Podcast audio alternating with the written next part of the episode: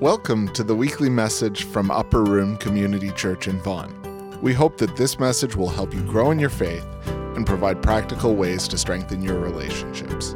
For more information, visit us at upperroom.ca. My name is Nellie, and I'll be reading scripture for you today. Today's scripture is from Matthew chapter 1, verses 18 to 23. This is how the birth of Jesus, the Messiah, came about. His mother Mary was pledged to be married to Joseph. But before they came together, she was found to be pregnant through the Holy Spirit.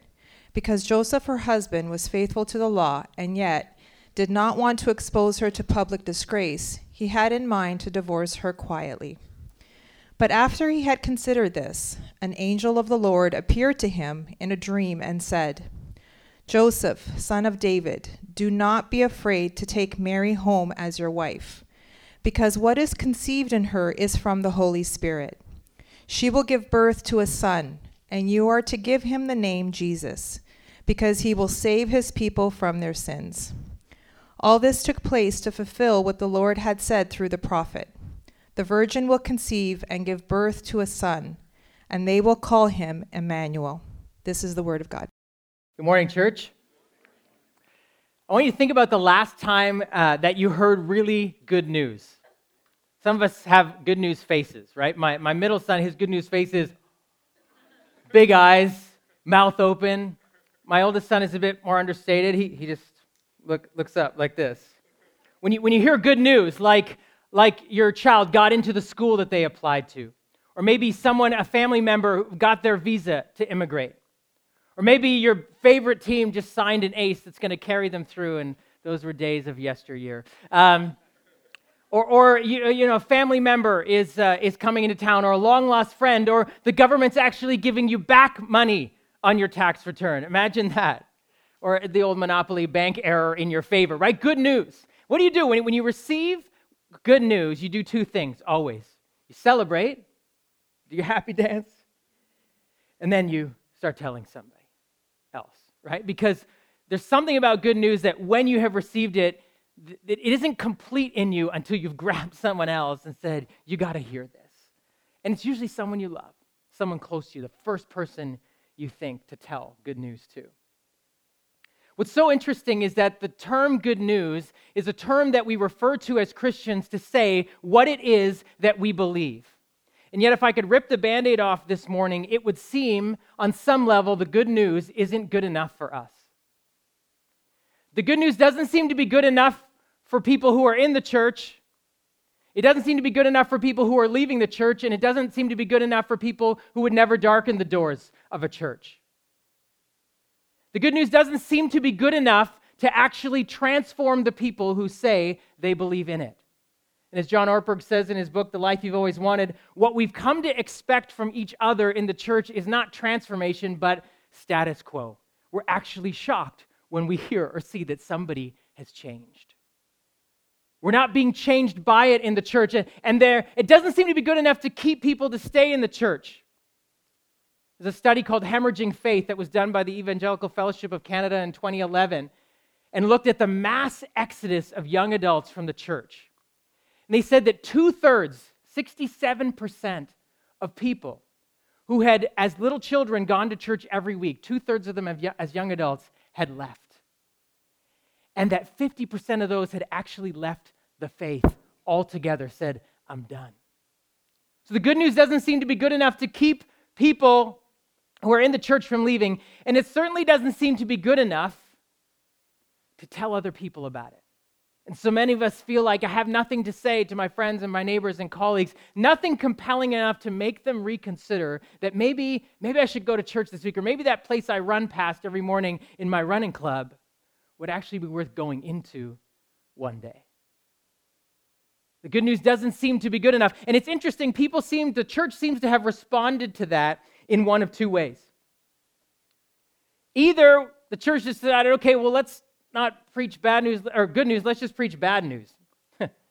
and so the church is, in some ways, is known as the people who are talking judgment and a heavy load, and that if you come to church finally after a long time, all you hear about is the fact that you haven't been in a long time. Or there's preaching bad news about you, you know, you need to clean up your life and you're not good enough and you need to give more or act more or act better. And maybe there's bad news being preached about people who don't come to church. Oh, the godless generation, people who don't care about God, people who don't care about church. That's how, that's how some traditions and churches tend to move, is towards, well, let's go to bad news. And of course, that doesn't work when you're preaching bad news. Nobody wants it. And so then there are some church traditions who have said, let's not talk about the good news, let's just preach good deeds. And let's not try to tell other people about it or talk too much about gospel, which is, is the Greek uh, word that we get good news from. And let's just try to do good things. And so we have whole movements of churches that are very active socially, helping the poor and helping the marginalized and being involved in their community, all of which is good. Except the interesting thing is, those are the churches that are shrinking the fastest by all the statistics we see to say, well, let's not worry about good news, let's just do good deeds. It actually doesn't seem to be that enough people are engaged to do that. It's also not good enough. Where does that leave us? I would submit to you that the actual problem is what we've said the good news is. And, and maybe this is familiar to you, but what, what we've said is actually okay, the good news starts with bad news. The bad news is you're a sinner. But the good news is Jesus has come to save you. And so if you pray and, and, and pray a prayer, then he will rescue you from hell, a little more bad news, and, and give you good news, you'll go to heaven one day when you die.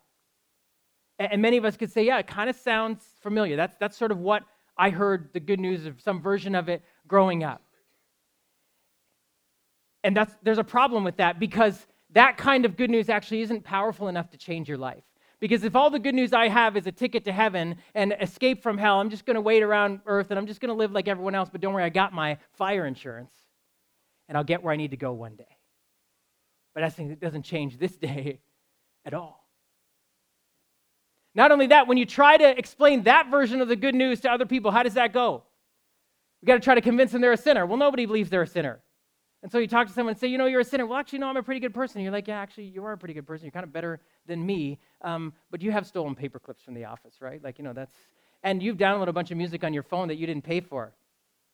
All of you are like, what? it's another sermon, people, okay? oh, okay, well, let's not talk about sinner. Okay, but how about, um, oh, hell, you don't want to go there.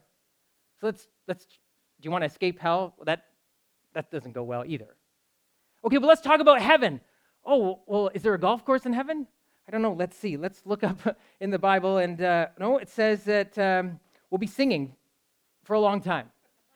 Oh, well, the, the endless church service, and I'm in the choir. I remember one parent telling me that, that, the day that their son asked, well, will there, will there be dinky cars in heaven? Because this was his whole world. And, and she, I, I don't know, I don't know how I would answer that. She said no. He said, Well, then I'm, I'm taking that Christian thing I said back. I, I don't want to go, right? If that's not, and a lot of people like that. It was like, I don't know, heaven doesn't sound a lot better than here, so no thank you. And then we walk away going, Yeah, why, why did I start this conversation anyway? It's too thin the way we've talked about it. It's too small, it's too one dimensional. And perhaps the biggest problem with it, with the way that I described it, is it's not actually how Jesus and the writers of the New Testament described good news It's so much bigger. It's so much better. It does have the power to transform your life. It is worth taking into the center of your life, and then so much so that you are overjoyed, that you celebrate and say, I have to tell somebody else. The good news is good enough, but we actually need to know what it is. If we were to put it into one word, what is that good news in one word? It's not sin, it's not cross, it's not salvation. It's not heaven. It's Jesus. One word.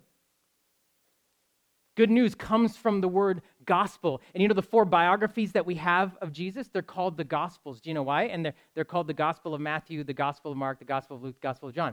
It's not because it's a good news about those guys. I mean, they were good guys, but It's the gospel of Jesus Christ according to Matthew, the gospel of Jesus Christ according to Luke, the gospel of Jesus Christ according to Mark and according to John. The good news of what? Jesus Christ. And the whole gospels are what? His birth, his life, his teachings, his work, his relationships with people, his death, his resurrection, and his ascension. It is the gospel, the good news of Jesus Christ. The good news in one word is Jesus.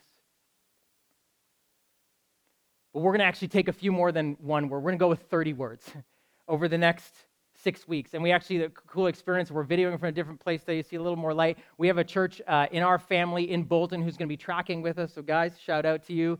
They're going to be tracking with us over these next six weeks to say, what is the good news? And I have been praying about this actually for months. And, and in some ways, I didn't even realize it. I've been praying about it for years in my own life and in the life of our church. Saying, if we knew what the good news really was, we would celebrate because it would be changing us. And we wouldn't be able to help but tell other people.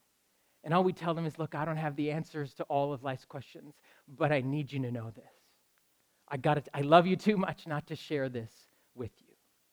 And so my hope and my prayer for you, no matter where you are in your spiritual journey, if you're a skeptic, if you're a doubter, if you're a believer, if you're a long time part of the woodwork in a church, you grew up in the church, or this is your first time, or it's been a first time in a long time, that somehow over these next six weeks and through these 30 some words, that you would have an experience, an encounter with the greatest news you have ever heard, that it would touch your life in such a deep way that you'd say, This is truly amazing, and it's worth sharing.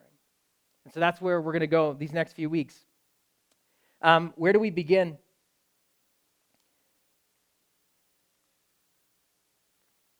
Well, we don't begin with sin. Oftentimes, like I think for some that's been in the church, well, that, that's sort of where we start. And, and I would say it's kind of like starting the story of the Bible in Genesis 3, because Genesis is the first book of the Bible. Genesis 3 is where we find that sin comes into the world and everything breaks up. And, and the good news actually doesn't start with the bad news of Genesis 3, it starts with the good news of Genesis 1 and 2, which is the story of God and his people. And one of the amazing verses in the, in the beginning, uh, you know, it explains the beginning of humanity is we see God creating human beings to be in relationship with them. And one of the verses it says that God actually breathed the breath of life into the first man and first woman. This idea of the breath of God. And the word life, I've said to you before, right? The Greeks, in the Greek version of the, of the Old Testament, the Greeks had two words for life. One was bios, the other one was zoe. And bios you know, sounds like biology, it relates to sort of the flesh and blood of life. But zoe, is the word that you and I all talk about when we talk about, I want to feel, when I feel like I'm alive. I want to really live. It's the, what's the French called the joie de vivre, vitality. So bios is biology, zoe is vitality. And it's so interesting when it describes the beginning of the world that God is breathing vitality into the human race. The story of our lives begins with us being made alive with a vitality, a desire, a capacity, a longing to feel alive. The thing that every one of us is chasing, whether you are chasing the next promotion or jumping out of an airplane, it's, it's, it's Zoe, it's, it's vitality that you are after. And it's interesting that the scriptures describe the good news that God actually created us for that. That's not, that's not a waste of time. God was not a minimalist, saying, We need some people to tend this earth that I made and got to make them capable enough. He's like, No, I made this beautiful world. I made it beautiful from the top to the bottom, and I breathed life into you. And this picture we get at the beginning, the good news is that all of life, in a sense, rotated around the center, which was God. Relationship with God was the center of life. And so when sin comes into the world, the first thing that happens is the relationship between human beings and their life giving God was broken. And so here's the thing the greatest problem you and I have is not sin, it's a broken relationship with the giver of life. Sin is the reason, but the greatest problem is that we are living apart from God. And so if you were to walk out of here and say to someone, or your close friend has been struggling through something, or just someone you've known for a long time, and say, you know what, I think I know what the problem is in your life. Instead of saying to them, you're a sinner who needs saving, you don't have enough vitality in your life. And you know what? Every one of us would say, that's true. I want more. The greatest problem you have in your life is you're actually disconnected from the source of life. This is the problem. The bad news part of the good news that the good news begins actually with God in relationship with us, and then relationship was fractured. And if you look at the next 38 and a half books of the Old Testament, I can, you should read them, but I'll summarize it for you in two sentences.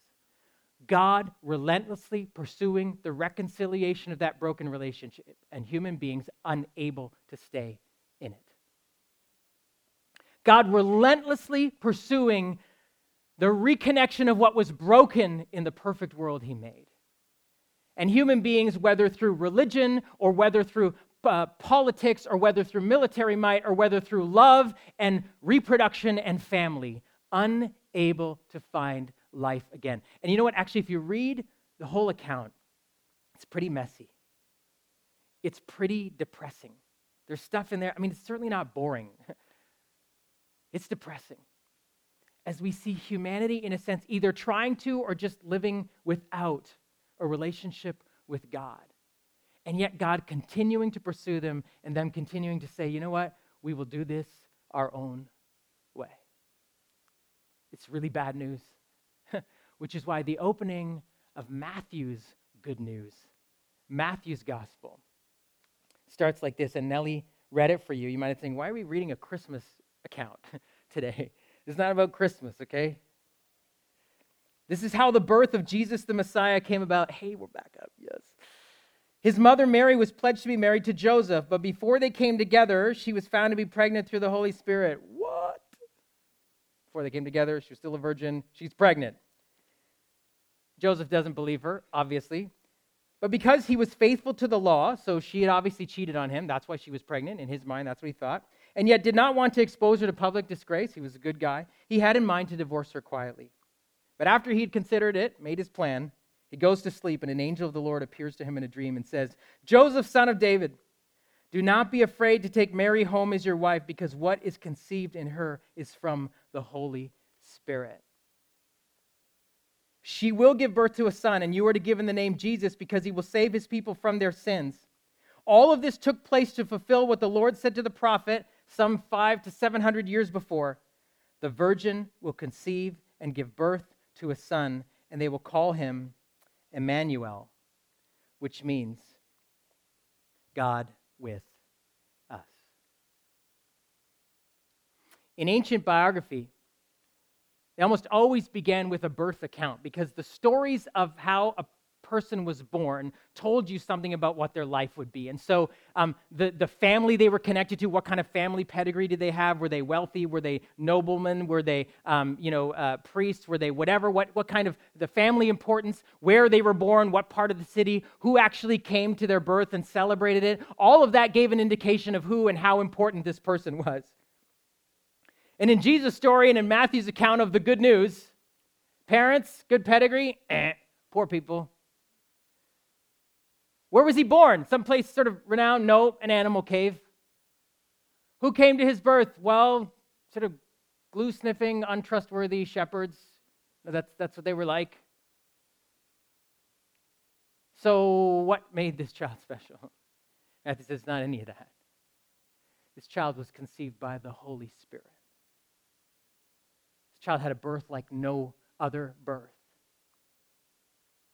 And because of that, they called him something that will change the world. This is where Matthew begins his good news. The opening words of the good news message are Jesus is God with us.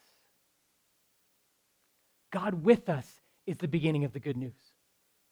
This Jesus, conceived not like anyone else, is God with us. Actually, that idea, that term is a loaded statement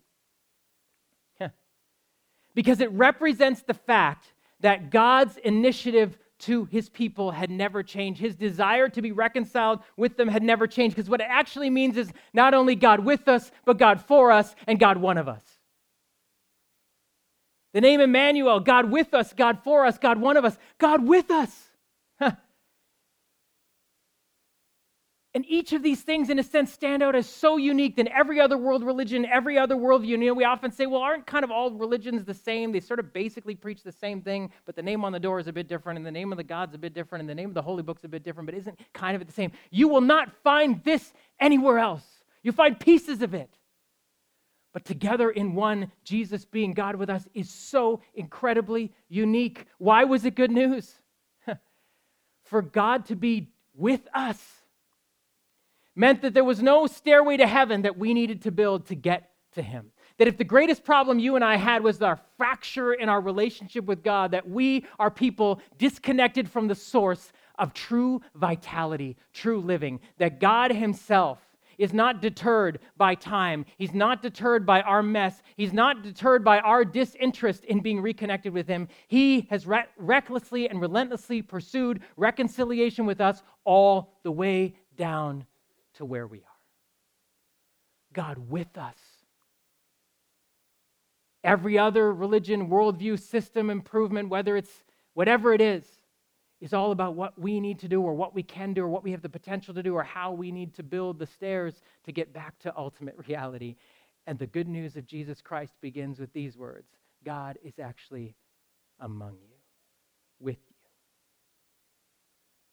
But if he's with you, it also means he's for you right? And so many people that I talk to, and sometimes even in my own life, I think, is God against me? Right? We often wonder, is, is God against me? Because it feels like sometimes He's against me. And if I were to just look at some of the data in my life or the world around me, I wouldn't, I'm not really sure. is God for me?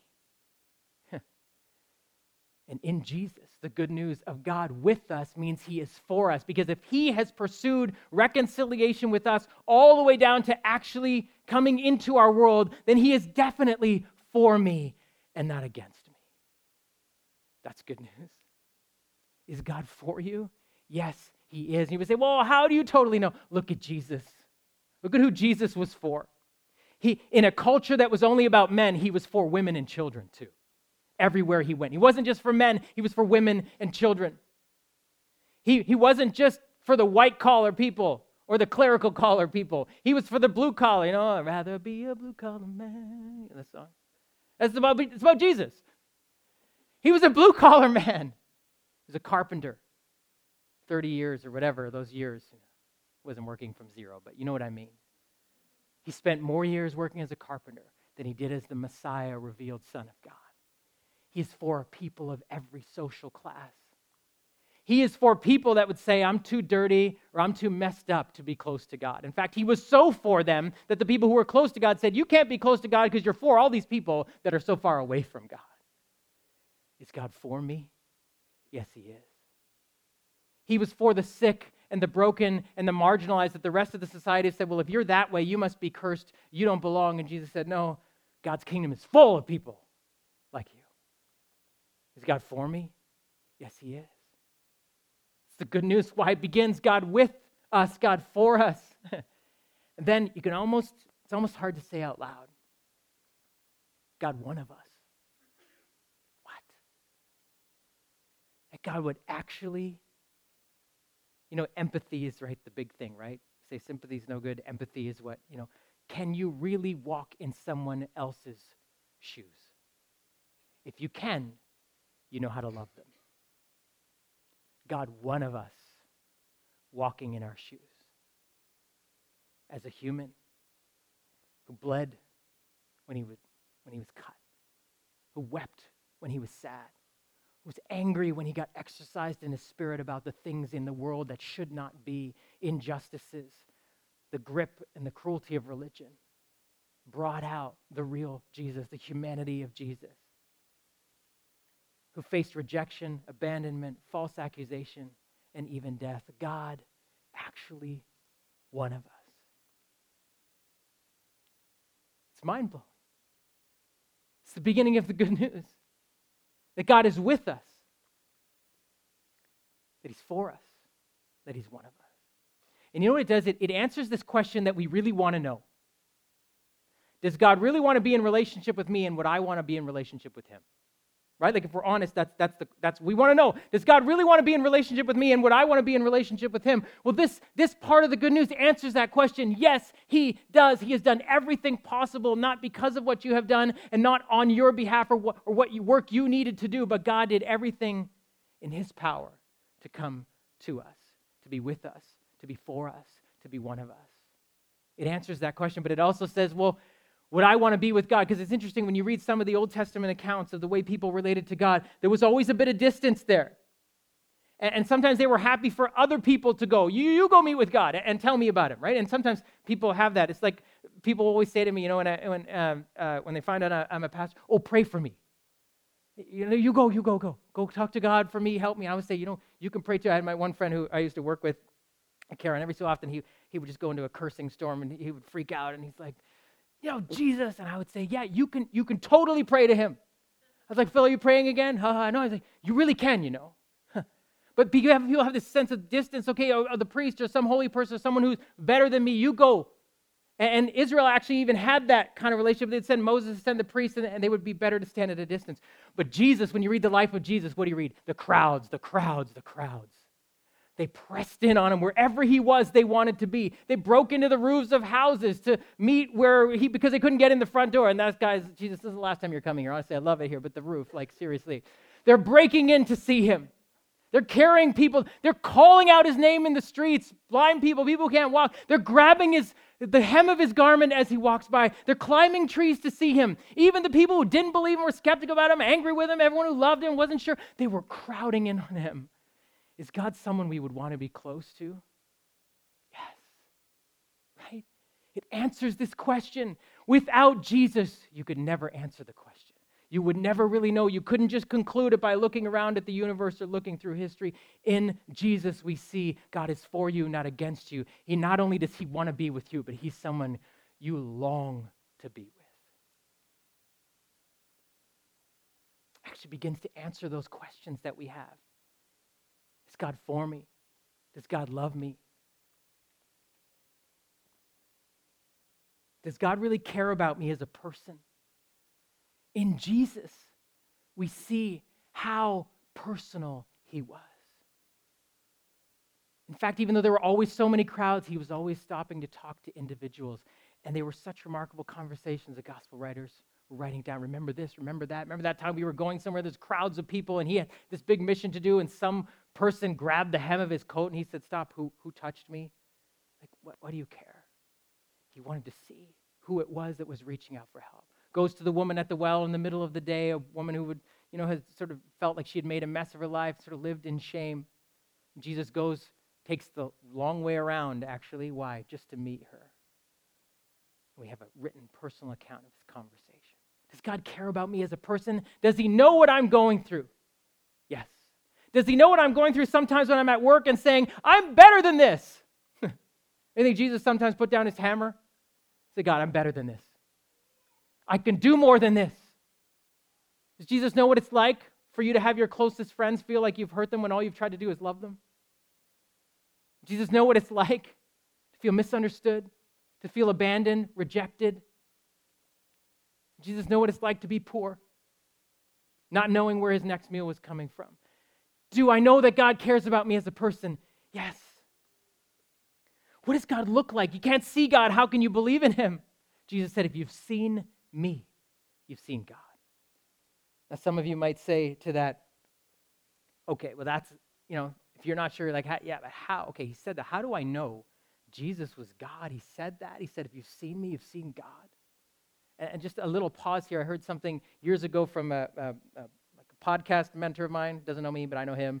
Timothy Keller. He said, he said this if you're struggling with the person of Jesus, you've heard me say this before, you need to make two lists. One is the, the top 10 most influential people in the world. Is Jesus on that list? Gotta be. Even if you say he's 10. I mean, he's one, but even if you say he's 10. 2.2 billion people in the world call him Lord and Savior. There's more songs written about him than anybody in the world. In every language. There isn't only one place in the world that worships Jesus. There's people, there's churches everywhere you go. To go to small towns in Africa, they don't have a post office, they don't have a grocery store, but they have a church. There's a cross, the universal symbol for what? For Jesus. Is he the most influential person in history? Somewhere in that top 10 list. Now put next to it the list of the top 10 people who claim to be God. It's only one person on both lists. Doesn't prove everything, but it certainly says this. You cannot just dismiss him because you read a Time magazine article one day saying the Gospels weren't true. You cannot just dismiss him because a university professor or your dad said, that doesn't make any sense. Jesus said, if you've seen me, you've seen God. See, friends, I, I think I think what we need to do is start to understand that we can't answer all the questions that we have about God and that other people have about God, but we need to get really good at saying, you know what, I'm not sure about that, but let's look at Jesus.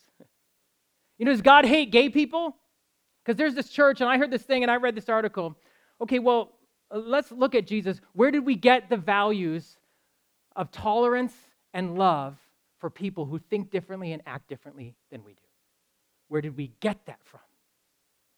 It seemed to me that Jesus actually didn't care about any of the boundaries that the rest of society puts up between religion, between gender, between socioeconomic status. Jesus was always going out and saying, I am for everyone. Does God hate gay people? No. We can read the Gospels and say, absolutely not.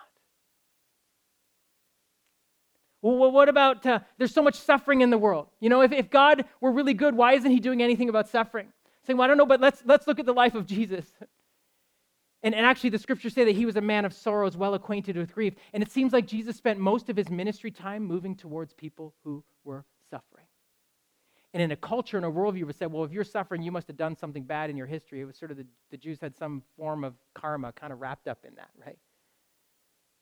And Jesus went towards those people all the time. And in fact, he said to all his followers, if you do this for anyone who's suffering, it's like you're helping me.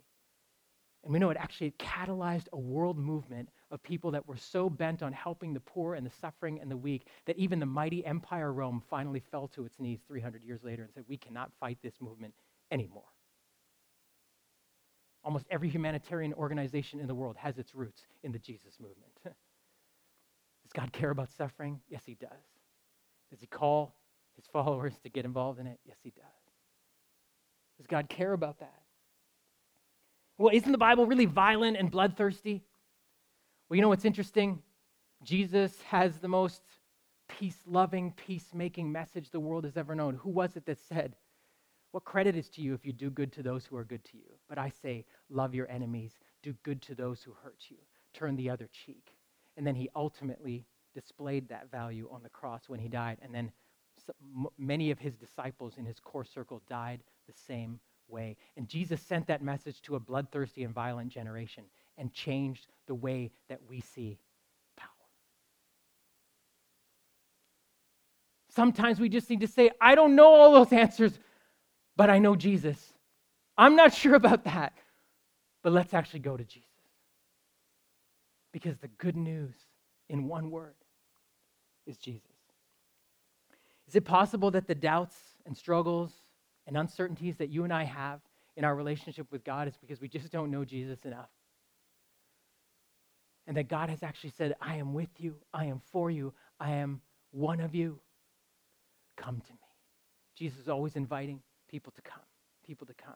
You know, it's interesting in the, in the whole Mary Joseph story, right? Mary's the believer, Joseph is the skeptic. I mean, Mary could be the only first true believer because she's the only one that knew for sure she was a virgin and she was pregnant. And she's like, okay, something's going on. But Joseph, he just had one trippy dream to go on. He probably went as a skeptic, but he went. And both of them encountered the good news the same way by watching his light. At the end of it, when after Jesus had died and risen from the dead, I mean, Joseph, his father, had passed away. But in that room of 120 that had stayed faithful and still believed and had become convinced that he was who he said he was, his mother was there and his brothers were there, who earlier on in life had said, What are you talking about? We grew up in the same home as you.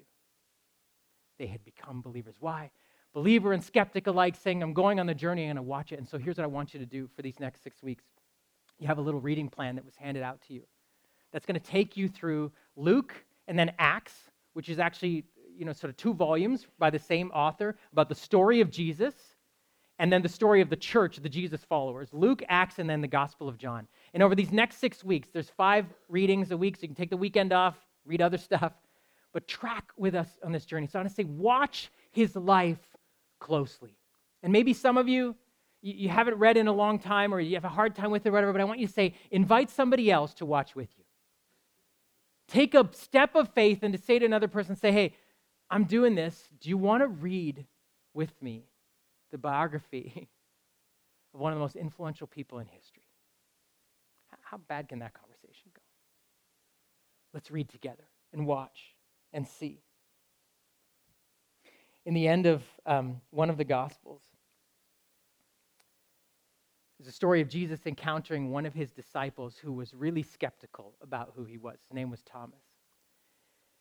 It was after Jesus had risen from the dead, some of the other disciples had seen him. And now, once he rose from the dead, they really believed, okay, everything you said about yourself is true. And Thomas is like, well, I wasn't there. And unless I see with my own eyes, unless I can touch the wounds in his hand and touch inside to see it was the guy that I saw die on the cross, I won't believe.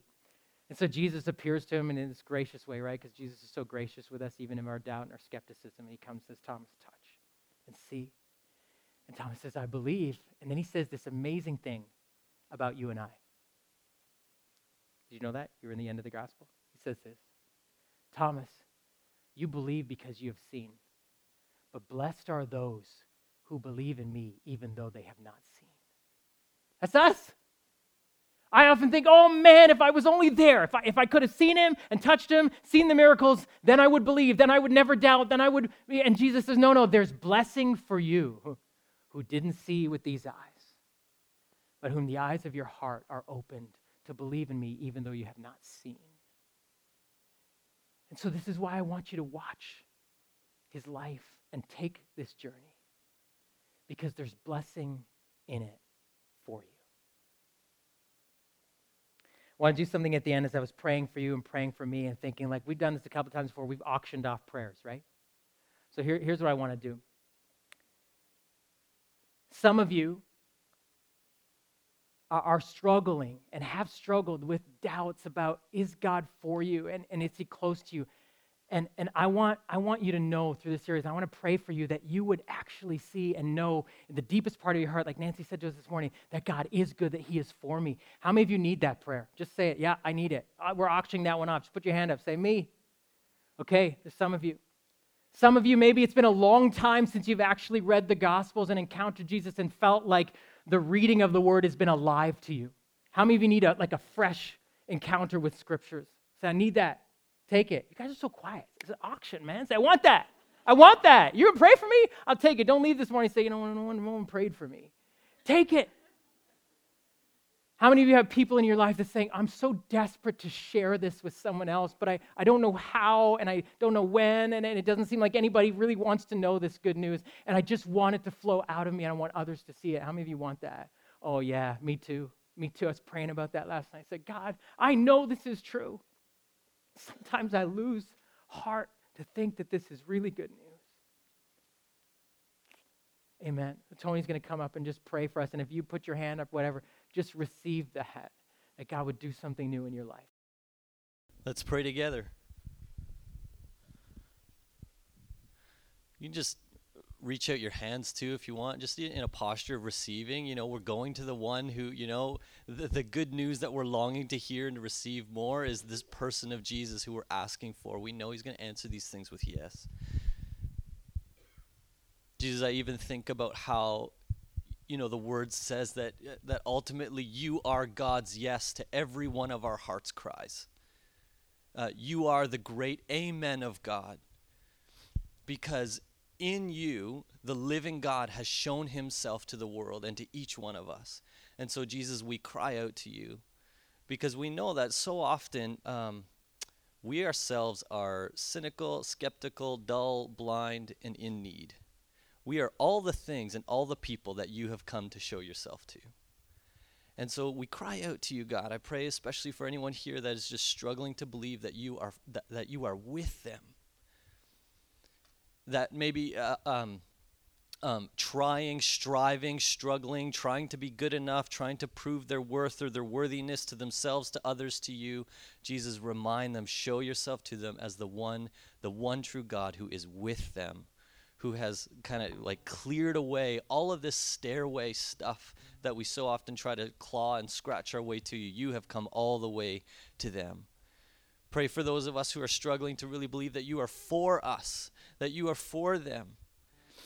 God, remind them that you have come for the weak, for the broken, for the hurting, for the lost, for the blind, for the sick. You've come to bring um, words of life. You have come to bring Zoe life into our lives and into this world. God, Um, I, I, pray for all of us who um, are struggling to believe that you you came like you came to be one of us. You came to be one of us. That you fully know and understand what it is to be human. That you fully know and understand the weakness and the brokenness that we uh, we experience in all sorts of ways in our lives. Um, that you can relate to us that you that you know us by name that you know all the details all the stresses the anxieties the difficulties the challenges the longings and the ambitions of our hearts.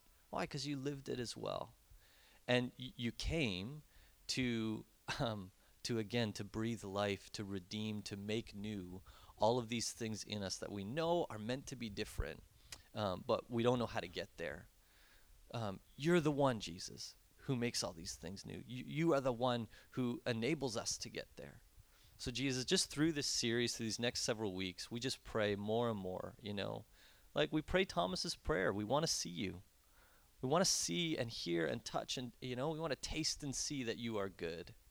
Um, not with our physical eyes, but we want to like receive that promise that you said, blessed are those who don't see and yet still believe, who see with the eyes of our hearts and know that you are good, Jesus. So we just give you that prayer, that longing of our hearts, and we look forward to the many ways that you're going to answer that over the next several weeks as we continue to dig into this series. We pray in your great name. Amen. Before I give you the benediction, I want to just thank our tech team this morning for making do with uh, some crash lyrics. Thank you, guys. The only thing better than good news is when someone else says, but there's more, right? And it gets better. And so I just want to bless you with this is just the beginning of the good news that what God has done in your heart, He has more for you. And that over these next six weeks, you would anticipate and you would long for it. And maybe you'd even share this. And maybe there's somebody that you say, you got to get here next week, or you got to get online. If you're going to be away, if you're traveling or whatever, this is online. I just want to bless you with an experience of more. That what God has done in your heart this morning is just the beginning. Did you receive that? Amen. Thank you so much for coming. We just have a seat for a couple of announcements.